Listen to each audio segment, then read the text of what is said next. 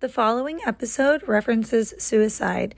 If you or someone you know is in crisis, please call or text 988, which is the Suicide and Crisis Lifeline. All right, welcome back to the Female Footballers Podcast. My name is Cassie Gray. I am your host. On March 1st, 2022, our world lost an amazing young woman. Stanford University captain and goalkeeper Katie Meyer passed away by suicide at the age of 22. Over the past year, we have discussed Katie on many occasions from her bold confidence for the, and for the desperate need for more mental health resources for female athletes. Today, almost a year from her passing, we are incredibly honored to have Katie's parents, Mr. and Mrs. Steve and Gina Meyer, on our podcast. Thank you both so much for being here. Thank you guys for having us. Yeah, we appreciate it very much. Yeah, we do. Thanks We for all are- the support this last year. We we really appreciate it. Yeah, we are so grateful for your time and and just wanted to make sure you know we are so sorry for your loss. Um, and we're so grateful that you're willing to speak on on the topics we're going to discuss today. Um, and we have Rachel and Haley on as well, so they're going to chime in. You'll hear their voices. Um, so for the past year, um, well, actually back that up, probably since 2019. Female footballers has been around since 2014, but in 2019, I'll give a little backstory. I was at the final game and I um, at the NCAA championship game and where Katie made some amazing saves and went up to this the camera and had such a spirited celebration of her moment. And I left that game and I was training a, a young girl at the time and I ran into her as we were going to the car and she stopped me. She goes, she had a UNC hat on. She's a huge UNC fan. And um, she's like, oh man, I'm bummed. And I was like, yeah, but what amazing game. And she's like, oh my God, I'm such a fan of the goalkeeper. And I was like, right. And she goes, you know, I don't like Stanford, but man, that was awesome. and, and, you know, all of us being Cal grads, I was like, you know what, me too. I thought that was phenomenal. And we spent the next month of our sessions individually in our in our mentorship sessions talking about how confidence looks for female athletes. And Mhm. so it, it's actually that conversation in that game. I had kind of taken a leave with female f- footballers, just raising my own kids and working. And um, that game and Katie are a really big reason that I started to get back in it. Really watching young girls' responses to her play and her moment were really impactful um, for me as a coach, for me as a mom, and for me as a player. Um, and so, um, unfortunately, a year ago when we heard about her passing, we were obviously devastated, and um, it was just it, it brought up a lot of conversations um, and her story and her experience. And you know, we none of the people here at Female Footballers um, knew her personally, and I just think it's really, really important that the world gets to hear who she was and and from your perspective as her parents, more about her personality, her as a daughter and a friend and as a teammate. So we'd love to kind of hear more about who Katie was. Hmm hmm I will start, and Gina is going to jump in as we go. We probably will go back and forth. Circling into the 2019 moment and her confidence and her uh, celebration and, and going off as she, she did. Um, I because I talked to her about that moment after the fact, you know, and uh, she felt like all the hard work that she put in day after day, week after week, month after month, year after year of the process of becoming as good as she could be, just all burst out in one moment. Like she just let it rip. And because she finally got that moment. And in a way, that game itself was a metaphor for her journey as an athlete. Uh, she was what we call a late bloomer in a way, athletically. And that game goes along and in the beginning it's like oh yeah stanford has a goalkeeper over there. It's a bit of an afterthought. But then as it goes on and on and on you start to notice her and in the end she makes a big impact. And uh in terms of like who she was that was part of her She, she she would have said she finally got the yes, like after facing a lot of adversity and a lot of no's, yeah um, being cut from teams Yep. from when she was little to a youth national team camp Yep. to um, a U17 World Cup to, I mean, you know, she finally got her yes. And I think it was her yes moment. And I think she was literally just bursting. She just burst. Like she was so happy. Yeah. And just happy for her team, happy she could make that impact for her team. They, I mean, they were just on cloud nine. That was just that moment, you know. And I think it all came out and she didn't care. She it was one of those, I am just so happy, you know. So um that's yeah. awesome. I, I, and you know, you, tell us a little bit more about her journey to get to Stanford, because and not just as an athlete, but as a person. I mean, if you if she heard a lot of no's, that speaks Mhm. volumes to her resilience and her perseverance through her experience. So I'd love to hear more about that if possible. Well, she had a lot of no's along the way athletically. Uh, she was cut from a youth team at age ten, yeah, maybe. yeah. Because Uh, well, she was a she was a forward. She was a AYSO forward that could score a bunch of goals, but then when she got into club, she couldn't. She was like, "Oh, wait." I'm, you know, it was one of those moments. and- and, and but every time Yeah. she got cut, whether it was that moment or at a youth national team situation or whatever, she would always come back home and just get back after it. Like go Mhm. to the park with me or whoever and uh just get into the grind like she would work she was very honest with herself about what are my weaknesses in my game Mhm. and what can i work on? And i was able to help her with that in addition to her club coaches and all that but i was able to take the time and just drill down and and i was super patient with her. Obviously it was wonderful father daughter time. We'd be able to talk about anything uh, at all. And uh, it was just an amazing journey to watch for her Mhm. uh, to find her way through that. And uh, she put in a lot of work when she was younger yeah, so so when she got cut from that first team then she decided they put her on the second team right. and she they just kind of threw her in the goal because at that point they were still young and they were splitting some time in goal. I think there was one goalkeeper and she was really good with her hands and she was fearless from a young age. I mean steve said she was a late bloomer. She wasn't a late bloomer athletically. She was always she was in a preschool with 14 other boys she was the only girl in a preschool so she had to keep up with all these boys and she was jumping off the playground equipment, climbing trees. She was always, she'd gallop like a horse, roar like a lion, like as she was running, like they were scared of her. The- these little preschool boys were literally scared of her. She kind of ruled the playground, you know, she was, she, she had to keep up with them. So that wasn't so much it. I think it was finding what she was going to do, you Yeah. know, um, she tried some different different sports. Yeah. She she tried some gymnastics. She tried a little bit of I think she tried some volleyball. She played some soccer. Like she was in all the fun rec stuff. And then when she got cut from the one team and she went to the second team and they put her in goal, there was definitely an aha moment for her. It was that, oh my gosh, I can dive. Like I can make these diving saves, like things that she was just already fearless. I mean, if she could have, she would have done somersaults and flips to catch a ball. You know, you know, it was like a like, oh, this is where I'm meant to be. It was you just knew it, like pretty much from the moment she first stepped in goal. Like it fit her personality. that was kind of it for her. really well and I think she was too. about 10 or 10 11. or 11 Yeah, 10 or she was 11. already like a little student council Yeah. president type girl. She spoke at every graduation she was ever a part of.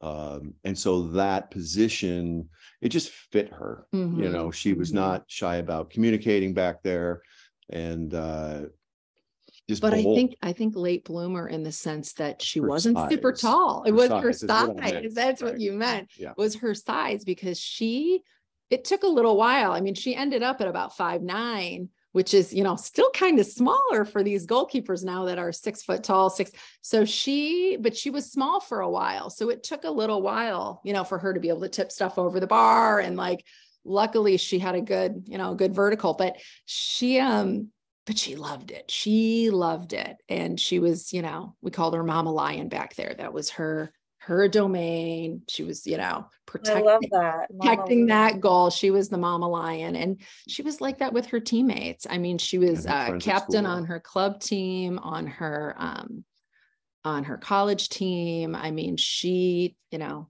she took girls under her wing, those younger players. She was she was that kind of very loyal, um, fiercely loyal to her teammates and her close friends and her family, her sisters. That was who she was, you know. And in terms of PKs, just as a little aside for Mhm. the world of soccer, um, from the very beginning when she was a goalkeeper, she loved, relished that that moment. She did not get nervous. Uh, she thrived in it and couldn't wait if a game, you know, or an event went to that situation.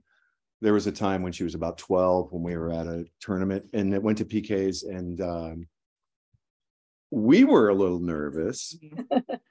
and I'm filming it through my iPhone at like the half line and I'm hearing this sound out of the side of my ear of scrunching and I look down and my wife's ripping grass out of the off the field and Mhm. throwing it, ripping and throwing.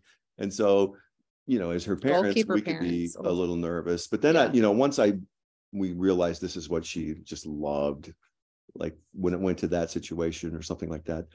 Uh, as her dad, I just didn't get nervous anymore. Like when that game you're referring to went to PKs, I, I think my resting heart rate lowered.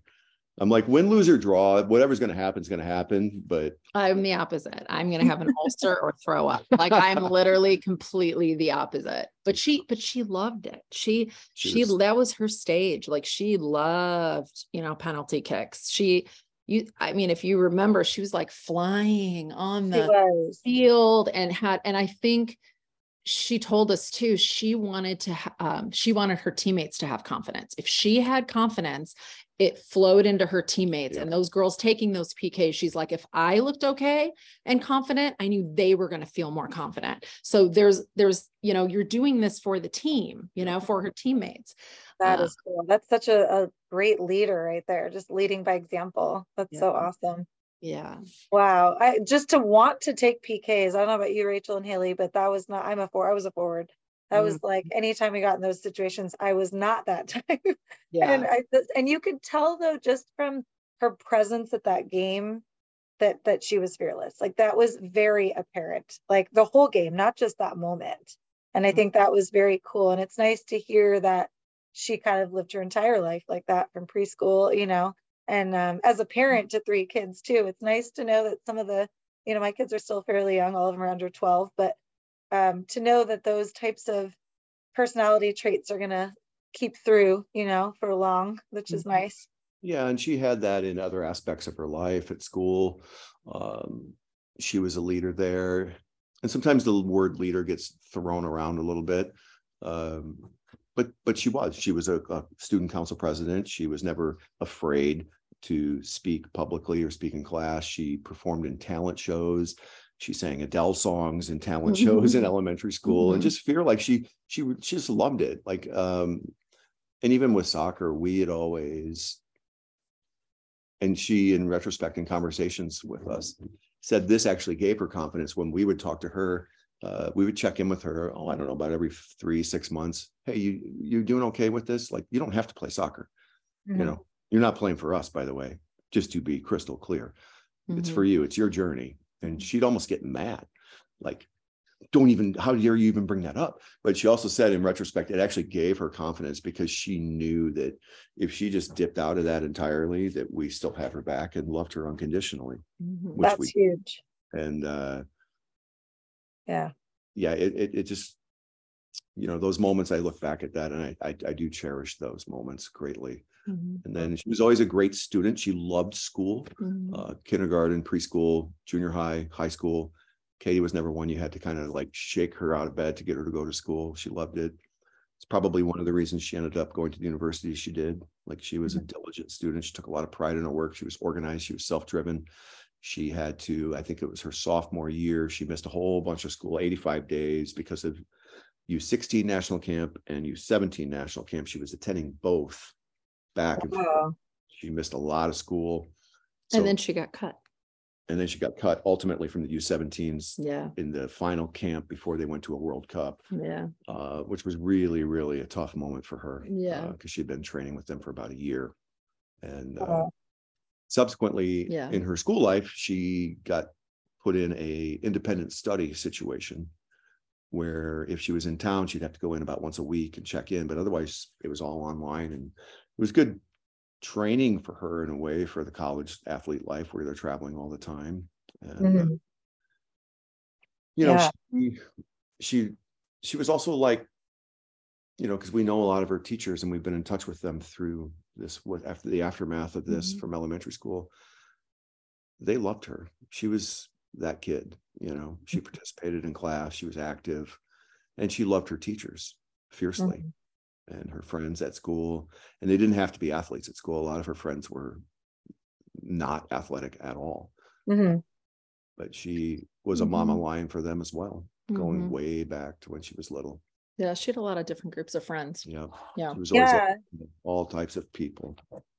Um, it's interesting um, just from the outside and um, after her passing, we had um, I'd listened to a lot of podcasts she was on, and you know I was a follower on her Instagram page, and it was clear that she had quite a group of friends at Stanford as well. And I know that you guys are um, supported by a lot of those women. Can you speak on any of, of those friendships? It seems like they're they Mhm. seem to be pretty tight with her still, you know, and your family still. They Yeah. are, uh, I think we'll pop back and forth with this one. Um, she found her people Mhm. When her her teammates at Stanford. They were very similar. They had a common denominator. They were great soccer players. They were self-driven, um, Good students. great students. Mhm. Probably came from environments where at times that was misunderstood from their peers in high school. What do you mean you can't go to a house party on Wednesday night? Well, I got practice, I got training, I got to do this, you know. And so she got there, and those young women on that team, you know, there's a major common denominator there, and she fell in love with them, and they with her, and they became like Katie's other sisters. That's what, yeah, Katie would call them her sisters. I mean, she was really, really close to her class, which, you know, her class was Sophie Smith, Sierra Enge, Naomi Girma. I mean, that was her class. All these girls are playing pro now. Um, and then uh, Abby Grubel, Yeah. Who's amazing. Um, so yeah, I'm, I mean, really close to Kat Macario, Savannah Coleman. I mean, I could go, it's, you know, it's most of those girls are going off and now playing pro or overseas, or um, if they're not, they're doing amazing things all over the place. Mhm. So such a great group of girls, great teammates, and they have been so supportive. Um, you know, they cried right along with us. You know, that was their sister. And they Yeah. didn't understand it either. Like we were all so much in shock. I think we've all really just leaned on each other a lot this last year. Um, you know, they've been checking in with us. We've been checking in with them. They've, I think when we're together, and I can't, I don't know how to explain this other than like um, we just had Soph and Bianca. I almost forgot about Bianca. Bianca and um, Sierra out at a game for her birthday. And, you know, I said, I'm like, when I see you guys, like I see Katie, like I see Katie in you. Spirit And I think there's a spirit, yeah, like a connection. And Mhm. like they're like almost our adopted daughters too, in a way. We have two other daughters, Totally. but they're like that. So it's um it's just I can't explain it. It's just a really neat connection. I think we always will have and always do have. And um they've Well, all and- they've all been I amazing. mean, you know, and they then also and check then in I on Katie's little sister too. who they're plays checking soccer. they're checking in yeah on her sisters for sure and then you have players that have gone off like older players um alana cook tierna davidson kat all the older players and they're still checking in on us Mhm. um As our so players it's- from around the it's nation, to just be honest, other girls that she Kiki, came up with. yeah everybody i mean Uh, ev- the whole soccer schools. community um, from the top down us soccer nwsl all the colleges that i mean all these college girls that she played with Yeah. at different camps and ran into i mean everyone's been so supportive i feel bad i know i mean i just can't even name everybody everybody's been wonderful and supportive and um, really shown us so much love and it's just i mean literally we said like we we are so blessed that we've had all this support because not everybody gets this kind of support or you know we've just had Yeah, that that's true. outpouring of love and it's literally saved us this year. Like it's kept us going. Like it's definitely lifted us up. And and even like organizations like you guys have been like oh my gosh like it's what has been keeping us going and i think motivating us with our foundation and what we're doing going forward you know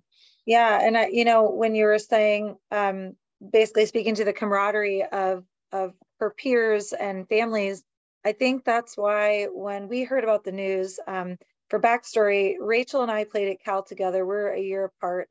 Haley is um, ten or more years younger than us, and um, uh, we have a few other Cal alums that are on uh, part of female footballers, but we have a really tight alumni organization. And when you were talking about her class, like Mhm. I mean, even last May, my entire class, we all just turned 40. We all went to Nashville together and celebrated. Like this is a, a family. The, the female soccer world is a family. And I think um Yeah. when we all heard about everything, um, we were deeply affected by it and we couldn't understand why.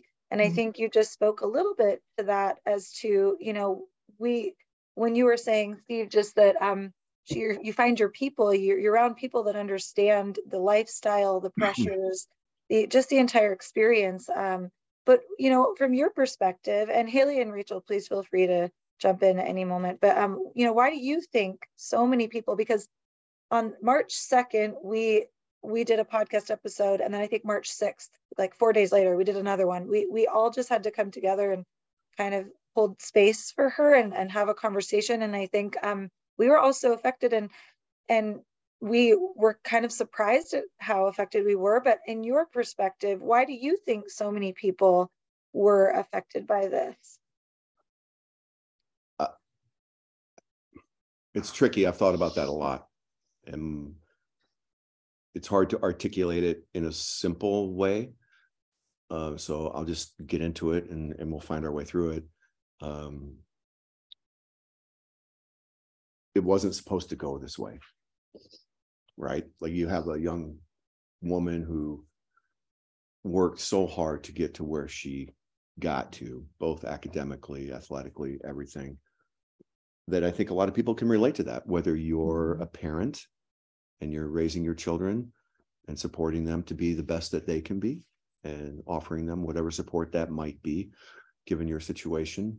And then also whether you're a player or an ex player, um, just understanding what it, you know, at that level, what it takes to get through it all.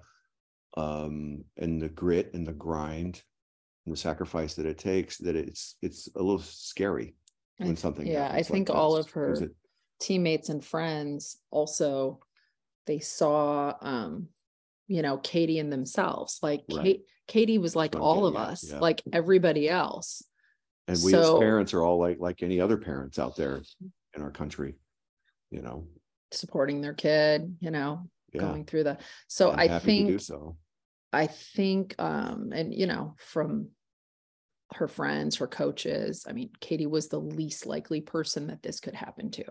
Katie was happy. She was smiling. She was bubbling. She had big hopes, big dreams. She had a media plan. She was ho- holding a birthday party for a friend that, like, the next day, she just got her tickets for Cancun for spring break. Like, she, there was no warning signs. There was no red flags. There was no um, history of mental illness. There was no, so it's just, it was, I think we were all beyond shocked because you're like, if this can happen to Katie, this can happen to anybody. And I think that's how everybody felt. And I think there was a little bit of, gosh, what did we miss? You know, what was there something we missed? I mean, immediately Steve and I were like, what happened? Like we thought she got hit, you know, on her bike by a Mhm. car at Stanford. Everyone's on their bikes. Um, we didn't know what happened to her. Like Yeah, I we, mean, it was just hard to we didn't even understand. understand what happened until we got up there. we were on the phone with her earlier that evening I mean, no one suspected she had taken her life. Yeah. Mm-hmm.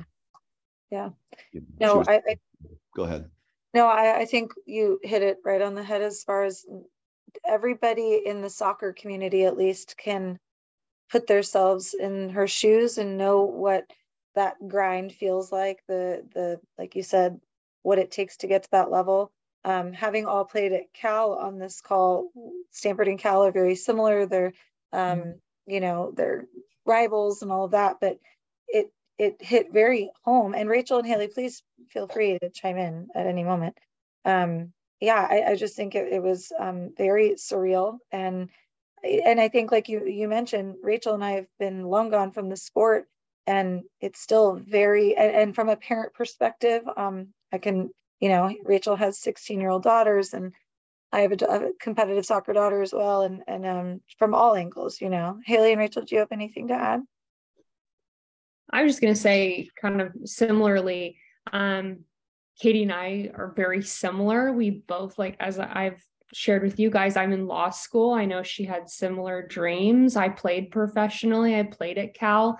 Was mm-hmm. very involved in leadership things. So and very driven. So to me, Katie what was me as well. And so it kind of thinking about that whole process and um, thinking about my parents. I also had very supportive parents who didn't care if I played college soccer or played soccer at all, but were there every step of the way.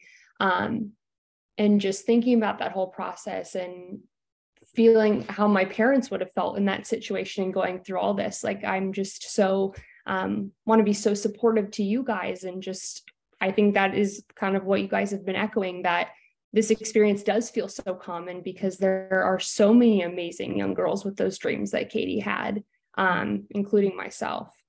Mm-hmm. Absolutely. Yeah, how you um, how you guys described, especially seeing her Stanford teammates, um, seeing her in them, mm-hmm. and even before her passing, that like to everybody's point, there's a lot of Katie's spirit and a lot of young women and and little girls even you know who have that. And um, sort of how I think that's why it impacted so many people because it was just like whoa this there's this could be anyone you know? Um, so it's and and then uh, especially with having daughters you know you guys know as you become a parent your perspective changes on some things or you learn new perspectives. So mm-hmm. yeah it's just yeah that's the i think the terrifying thing for it for most parents out there is it yeah it could be anyone because it's not like katie came from a household of you know acrimony. We were super close super mm-hmm. tight. She loved her sisters. She knew she was loved by us unconditionally.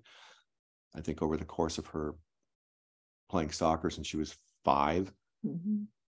the number of games we missed, and this includes away games with Stanford, you can't even fill two hands. Like we, mm-hmm. you know, loved watching her play and uh, and loved watching her grow as a student and all that part of things. You know, she had a lot going on at Stanford away from soccer at the time of her passing. She was home during the traditional college Christmas to New Year's, usually your college students come home, you know, and she was here with us and she was a little stressed out about law school. She felt she should have either heard or not heard at that point and didn't understand what the delay was.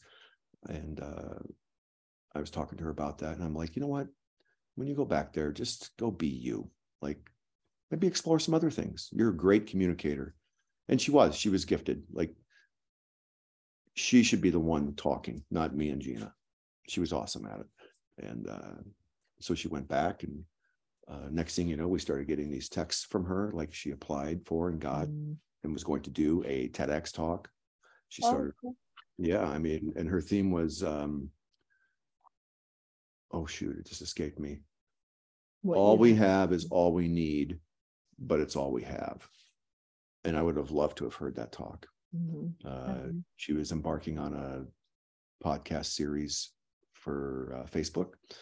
She was a defense innovator scholar. She was going to teach a class at Stanford Design School. All these things started rolling for her. She Mayfield Fellows. Mayfield Fellows, like, and she was so mm-hmm. excited about it. Mm-hmm. And so that's again, it's a little bit of one of the whether you're a parent or you're a player or a college student. So part of it, I think that makes the story compelling and terrifying is it it could happen to anybody. Mm-hmm. And that's what Gina and I are trying to do going forward and speaking with people is just breaking the stigma. Right. It's not putting suicide. her on it's a not, pedestal. We're not trying to put her on a pedestal all, with these it's like, things. But we're trying to explain is it's not always someone who has clinical depression and won't come out of their bedroom for six weeks. This kind of situation, this sort of moment mm-hmm. can happen. Mm-hmm.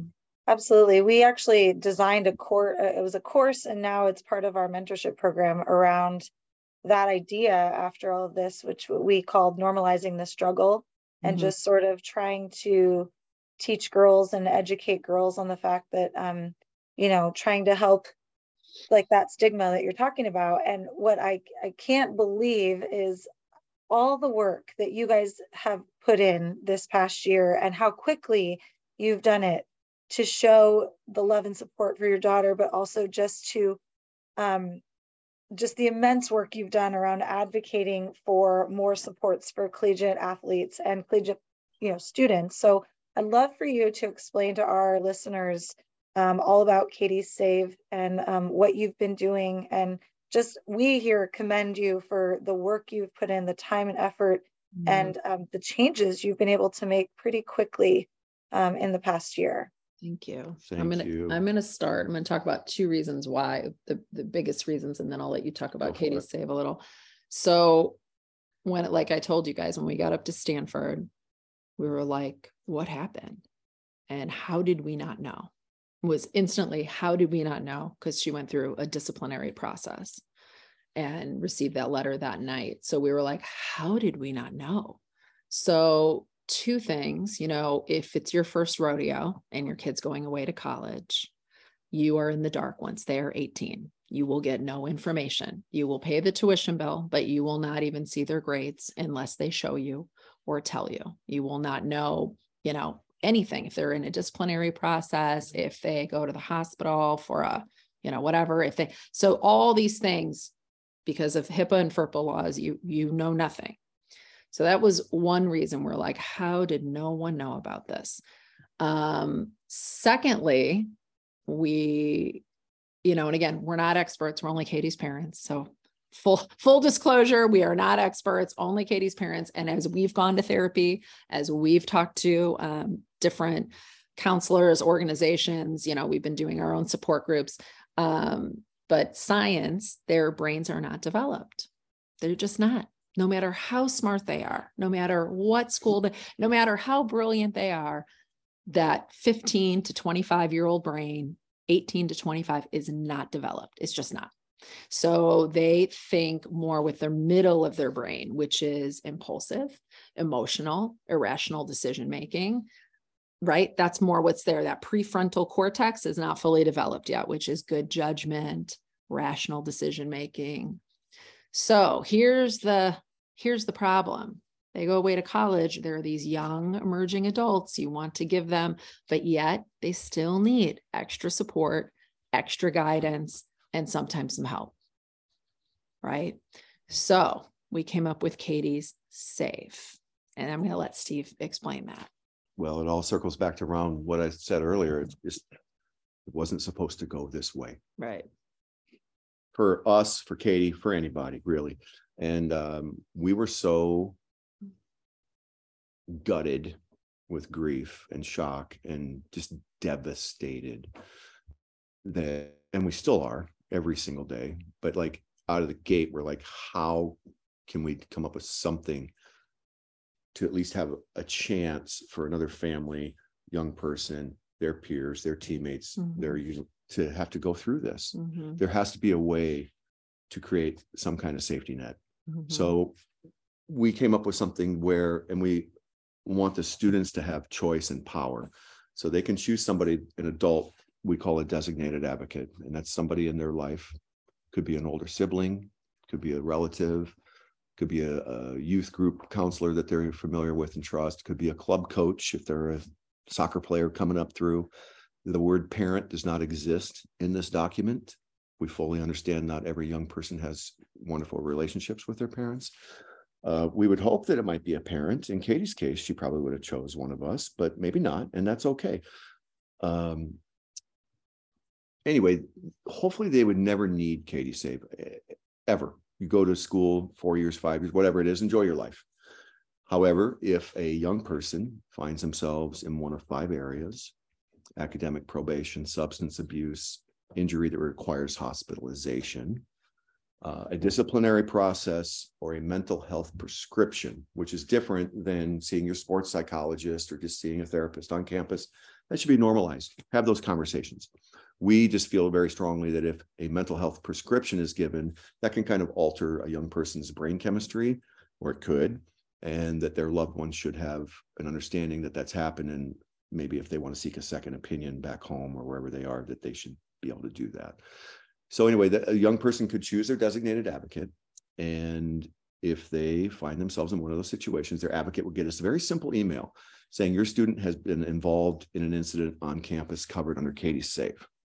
Then that advocate would reach out to the student and go, Hey, what's going on? Tell me about mm-hmm. this. I got an email. The student, again, with them having choice and power throughout this, they don't have to disclose anything to the advocate, but at least somebody on the outside has an entry point to a conversation and knows something's going on. That's the conversation Gina and I never got. And so that's the crux of this. And so let's just say, for the sake of the discussion, that the student doesn't disclose something to the advocate, right? Well, then the advocate could do some more digging and, and maybe get in the car and go for a visit, mm-hmm. put her arm around or if, at least follow up, check in. Check in. And if there is that conversation, then they can say, How can I help you? What are the next right. steps we need to take? What do we need to do next? Like it's a whole, it just opens up that conversation. Because a university could have all the mental health resources or any type of resources that you could dream of. But if you cannot get that student to the appropriate place, then I would ask, what good are all of those resources? Mm-hmm. And part of the sort of cultural parlance that's going on right now also is, you know, be brave, say you need help. Okay. We were young ones too. And that moment's not so easy, especially for an athlete. They're conditioned from when they're little babies to never show weakness ever, because you don't want to miss a practice, you don't want to miss out on playing time, whatever. That that's a tough moment for somebody. And so what Katie Save does is it kind of helps them with that moment because they don't have to have that moment now. Somebody already knows on day one that there's something going on. And that can be a life-changing conversation. You know, the example I like to use is it takes it out of soccer. Let's just go football, NCAA football. Let's say you got a giant linebacker who's having a terrible practice, and his coach, the linebacker's coach, is screaming at him well, if that coach knew there was something going on in that young person's life, instead of screaming at him, pulled him aside and say, "Hey, let's let's take a little walk. Let's find out what's going on." Uh, that could be a life changing moment for that young person. And so we feel very strongly that if the student is an athlete, that the coaching staff should have this as well. It helps protect them. Uh, and you know, Katie's coach, we love him. He's a guy about my age. He's married with two kids. He's heartbroken over this he lost Katie, he lost a captain, he lost, you know, somebody. And a lot of times, again, for any parents listening, when your kids go off to athletics, over the course of those four years, they're with that staff more than they are with you. Mm-hmm. So we want to look out for those staffs as well. And uh, so that's Katie Save in a nutshell. It's called Katie Save, obviously, because she was a goalkeeper. Um, and we just hope that it will help those students who, on the outside, may not look like they need help. Mm-hmm. circling back around to it's not always the student that has a uh, properly diagnosed mental illness or depression. Mm-hmm. Things like this can happen to of... anybody, and that's what this is designed to do: is just yeah. to help anybody who would like it. And again, they it's their choice; they can opt in. Yeah, they don't have to yeah i mean there's kind of the umbrella of suicide and and yes there is a lot of cases in there of, of mental illness and depression but there's also like an acute stress reaction or an acute uh, mental crisis um, our therapist believes katie fell under that acute stress reaction um, due the disciplinary letter that she got um, and you know she's carrying that burden alone on her own by herself and probably didn't want to tell us initially, a little embarrassed, a little ashamed, whatever it may be. Um, and felt her world was crashing down like her. everything she worked for. I think would she the letter that night. You see examples of that in adults sometimes where you'll have a business owner or a teacher or whatever it may be, a fine, upstanding member of, of, society, and something goes sideways in their business or in their career and out of the blue, and we lose them. And uh, well, as we're talking to high school students, so we've we've this last month we've talked to hundreds of high school athletes, um, soccer players, lacrosse players. We're doing these 20, 25 minute conversations, and we talk a lot about again what we're learning not experts but we're learning of the soft vulnerabilities Right. so these soft vulnerabilities for these young people which um sometimes a couple things together can cause almost like a perfect storm Mhm. um, and that being it could be failing a class. It can be something going on at home. Maybe there's been a loss at home maybe a separation a divorce. Um, it could be relationship with their own with themselves boyfriend girlfriend breakup. It could be a disciplinary action at school. Maybe they got in trouble. It could be some of them that are starting to drive. Maybe they got a speeding their first speeding ticket. It could be in an athlete. It could be injury just being injured, being isolated more from the team, isolated from social events. That injury, we know that play, you know, can have those uh, emotional, um, Katie mental. was coming off of knee surgery. Yeah, she so had a knee passed away. surgery.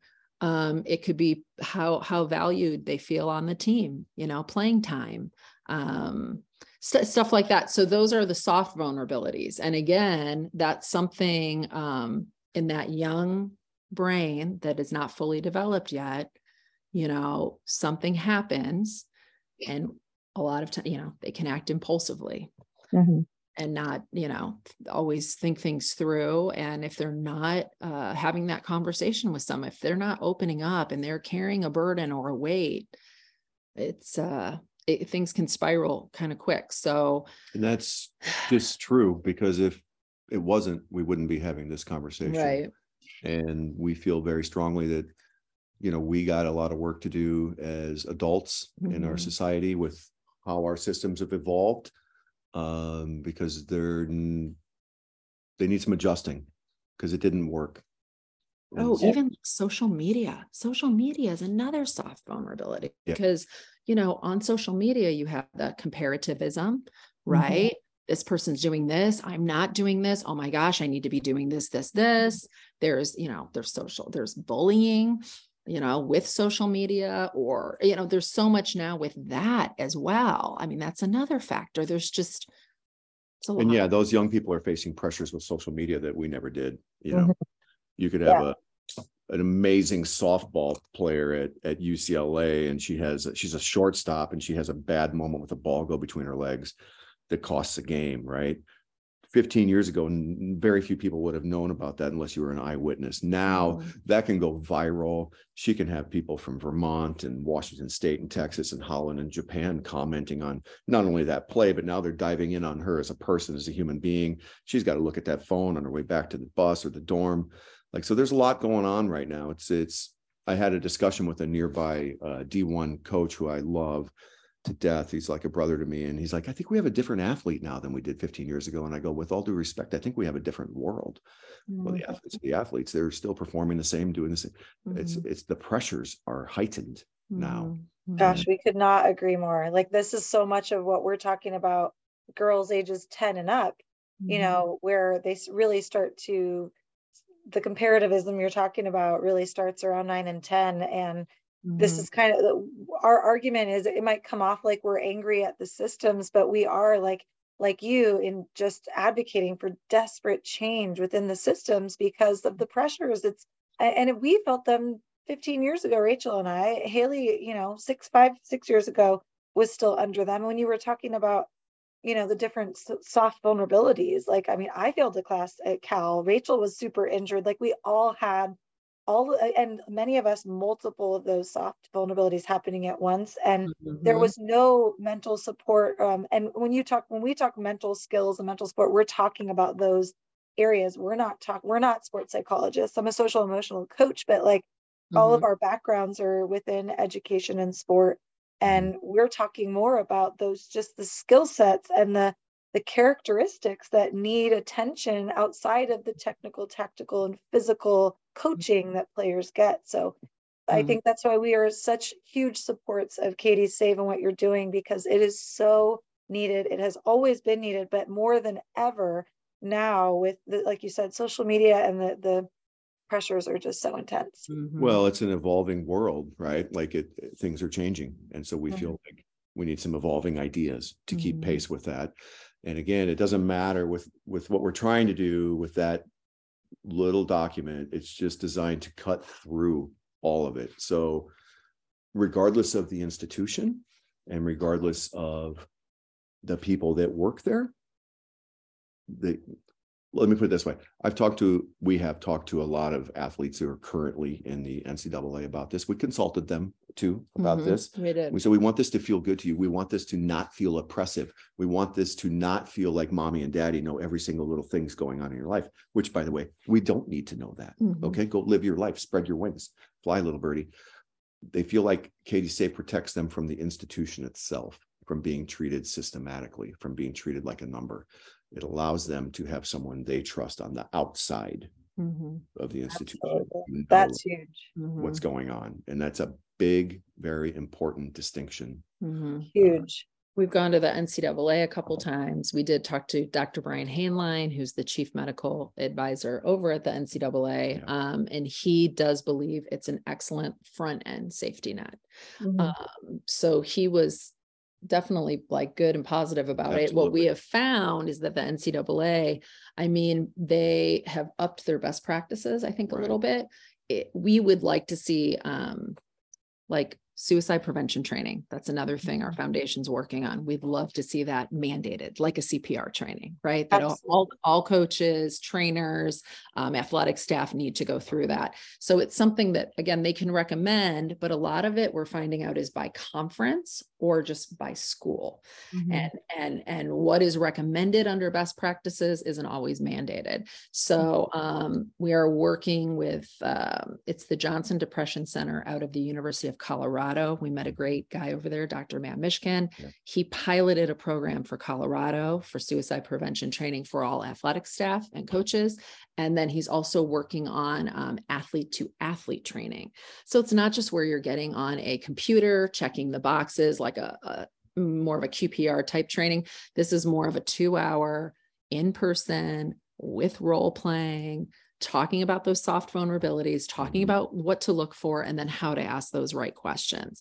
So um, we're trying to collaborate with him on that a little bit and really try to get that out there more. Some some schools are doing more than others. Some are on it. Some are a little behind. So that's something we're really um, That's amazing. And the fact that they doesn't exist uh, now is baffling. Like I, as a public educator, I've had to be trained in all of that since 15 years ago. So I the fact that collegiate programs and athletic staffs have not been is is just Mhm. not okay. So Thank Well, I think that's going to change. Um, yes, absolutely. You know, it just shows you where the priorities have been over time. You know, Mhm. we get a new scoreboard put into the football stadium that's mhm. amazing, or can we spend a little bit more money on uh training the humanities? I think a lot of it campus, is right? budget. It's the lack of And and the funding. priorities, where are they, right? Yeah. And uh Totally. There's a lot of that going on. We're also going to be working uh very, we already started, and it's going to continue on the legislative side of it. Mhm. you know, we have things in our country called the Clery Act, where that was born out of a tragedy. And now universities for the last 25 plus years have had to report their crime statistics publicly. Mhm. And so we are working very hard behind the scenes on a legislative basis as well. Mhm. And uh, we'll see where we get with that.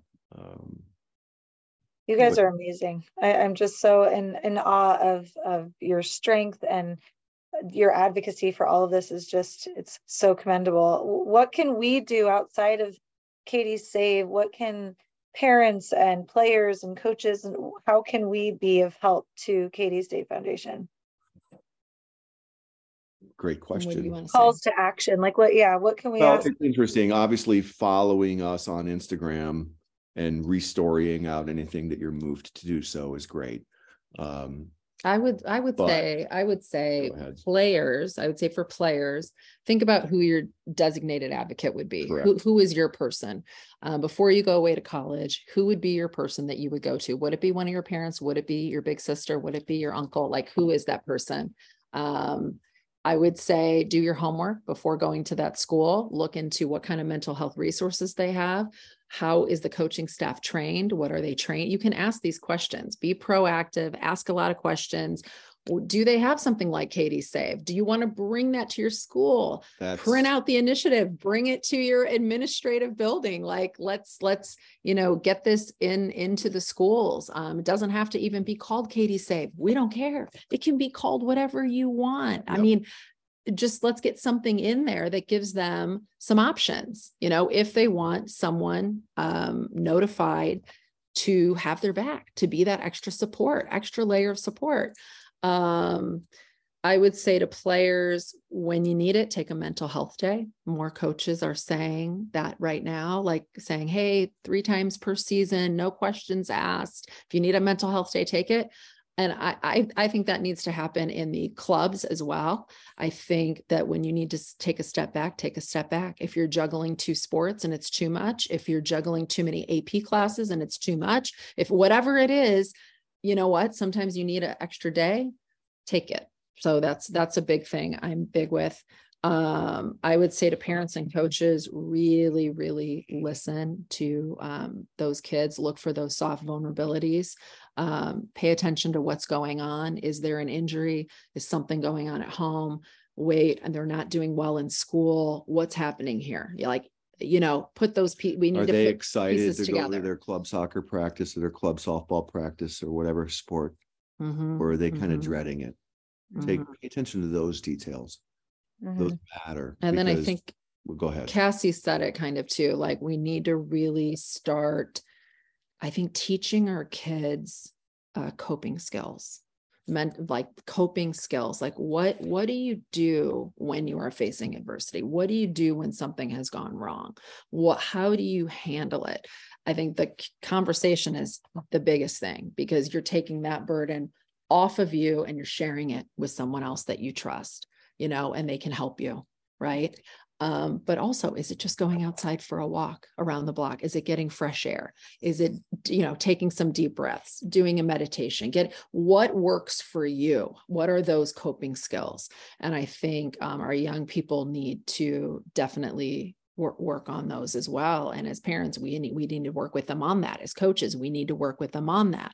So I, I have lists, but anyway, no, I, I mean, love it. This is great. that's some stuff that we've been talking about a lot. And if someone's um, listening who's currently in the university system, go ask your school about if you if you like the idea of Katie Save and the idea of a designated advocate that's on the outside, go ask your school if they have it or if they've heard of it and if they would read it. It's two Mhm. pages. Take them five minutes. And if they if they don't have it or don't want to do it, why not? Why not? Uh, it's optional. Just sign in for it. You know, we heard some reasons in some of the meetings we've had where some of the uh, professionals on campus were like, I don't know if the software can handle this. So now we're attacking that. We've had a Zoom with owners of a software company who service 1,300 colleges and universities around the nation. mhm, It's not a software problem. mhm, They can handle that. mhm. And we're going to have more of these meetings. It's a policy issue. The policies have consequences. And so just A lot of it is schools working together. I think one department needs to know what's happening and the other department needs to, it's like the right hand needs to know what the left hand is doing. And I think with many schools that isn't always happening. And that would be really cool if they knew what was going on. Oh, wait, this person had an injury. Oh, wait, there's a disciplinary issue. Oh, wait, there's a, like, let's put the pieces together because it's not all together. One I'd add on to that too, within the soccer world, the same goes for youth soccer Mhm. um, and collegiate soccer and NWSL type soccer, where it's like when a coach gets fired for some reason or whatever, you shouldn't be able to go to another club and get a job. Like it's that same situation we see in Mhm. some of the issues with abuse that we've talked about on our podcast, where it's like, Yep. you know, just when when it's all not working together at the youth level, it's not going to bode well when they get to collegiate level. And we see, I mean, having gone to also a huge school like Stanford at Cal, we have the same issues, you know, like we've talked to some of the current players and how during the pandemic, the supports were very minimal because there weren't enough mental health consultants for different teams and certain teams have different different priorities and they just weren't all working together. So so I think it's just in general, the professionalism around all of it, the re-education around mental health in general, all it's such a big systemic thing, but it's not like not doable, you know, like you said, it's going, I love that you're going from section to section. You're taking that feedback, you're hearing them, you're you're reaching out to those different areas. That's so important. And you're mm-hmm. getting to the bottom of it. And and it's a lot of people who are just, you know, it's time to change. And some people are just not good with that. it is. It's, yeah, we're yeah. gonna keep drilling down to the core of it. We are yeah. it, it, again, it's what I said earlier. It, we if we can do anything, anything. I mean, it's to, not going to bring Katie back yeah. at this point, but we gotta. This can't happen to another family. Like they can't. Th- this is we we got to be better. We got to do better. I think our our institutions can do better. Um, everybody and um you know i think for good, us good people yeah we got to you know katie was not only a, a, at stanford when she was home she mentored countless young soccer players here mm-hmm. especially during the pandemic. We had underground training sessions where we had 25, 30 younger soccer players there. She ran those sessions. She was magical doing it. And again, not to sound like I'm putting on her pedestal, she just was. Mm-hmm. And it does break the stigma again. But like, we can't lose good people anymore. Mm-hmm. And so yeah. we're keep plowing away. Yeah. Absolutely. Well, I can't thank you enough for your time today. Haley, Rachel, did you guys want to add anything before we kind of start to wrap up? All righty. Um, I just, this has been so amazing just to have you for an hour to, to pick your brain, to talk about Katie and her legacy and all that you're doing to to support her, to advocate for her. We are so grateful in as women, as female athletes, as parents, as humans i just think it's what you're doing is is just remarkable. And every girl is going to benefit from all of this. And we're just so so grateful for your strength and and your work. And um thank you so much for being on today. We really can't thank you enough.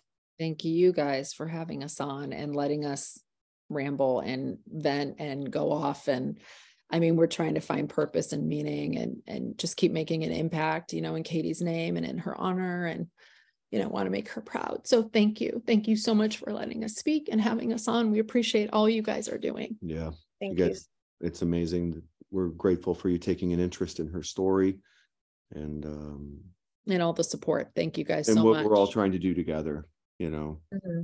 all of us meaning you know i think yeah. we, if we can all come together and get this cleaned up um, that's going to be a beautiful thing and um gina's right i mean it's just I don't know if we're strong or not. Thank you for that. But like, it's just, we just feel like we don't have a choice. It's unacceptable to just, if we do, if we do nothing, nothing will get done. Let's put it that way. And so Absolutely. we time with you. We're really grateful for that. Thank no, you. thank you so much. And everybody should go, is it katiessave.org? Is that mm-hmm. right? The website. So please go check out katiessave.org. Please go follow their social on um, Instagram. Are you guys on Facebook too? Or is it mainly Instagram? No no instagram and we just started twitter. We're we're still we're still like i mean you know. I know same. Fine, yeah. we're getting the, there. The website's great for your listeners who didn't really know katie so well. There's a lot of video and audio of her on there. They can get to know her a little bit. There's a lot of things yeah. to through on there. You guys have it's beautiful the website actually. All of the stories and the pictures are just wonderful. So please check it out. If you're a college athlete or a high school player listening to this, please go take a look, print out the, the form, have the conversation with your family, um, start thinking about who your advocate would be. Um, there's a lot we can do if we do it together. And, um, you know, it's time, it's way past time that we, we put better things in place for our athletes and our girls and, and all of humans. So thank you so much for your time today. And um, please definitely go check it out, everybody. Thanks, guys. Thank you.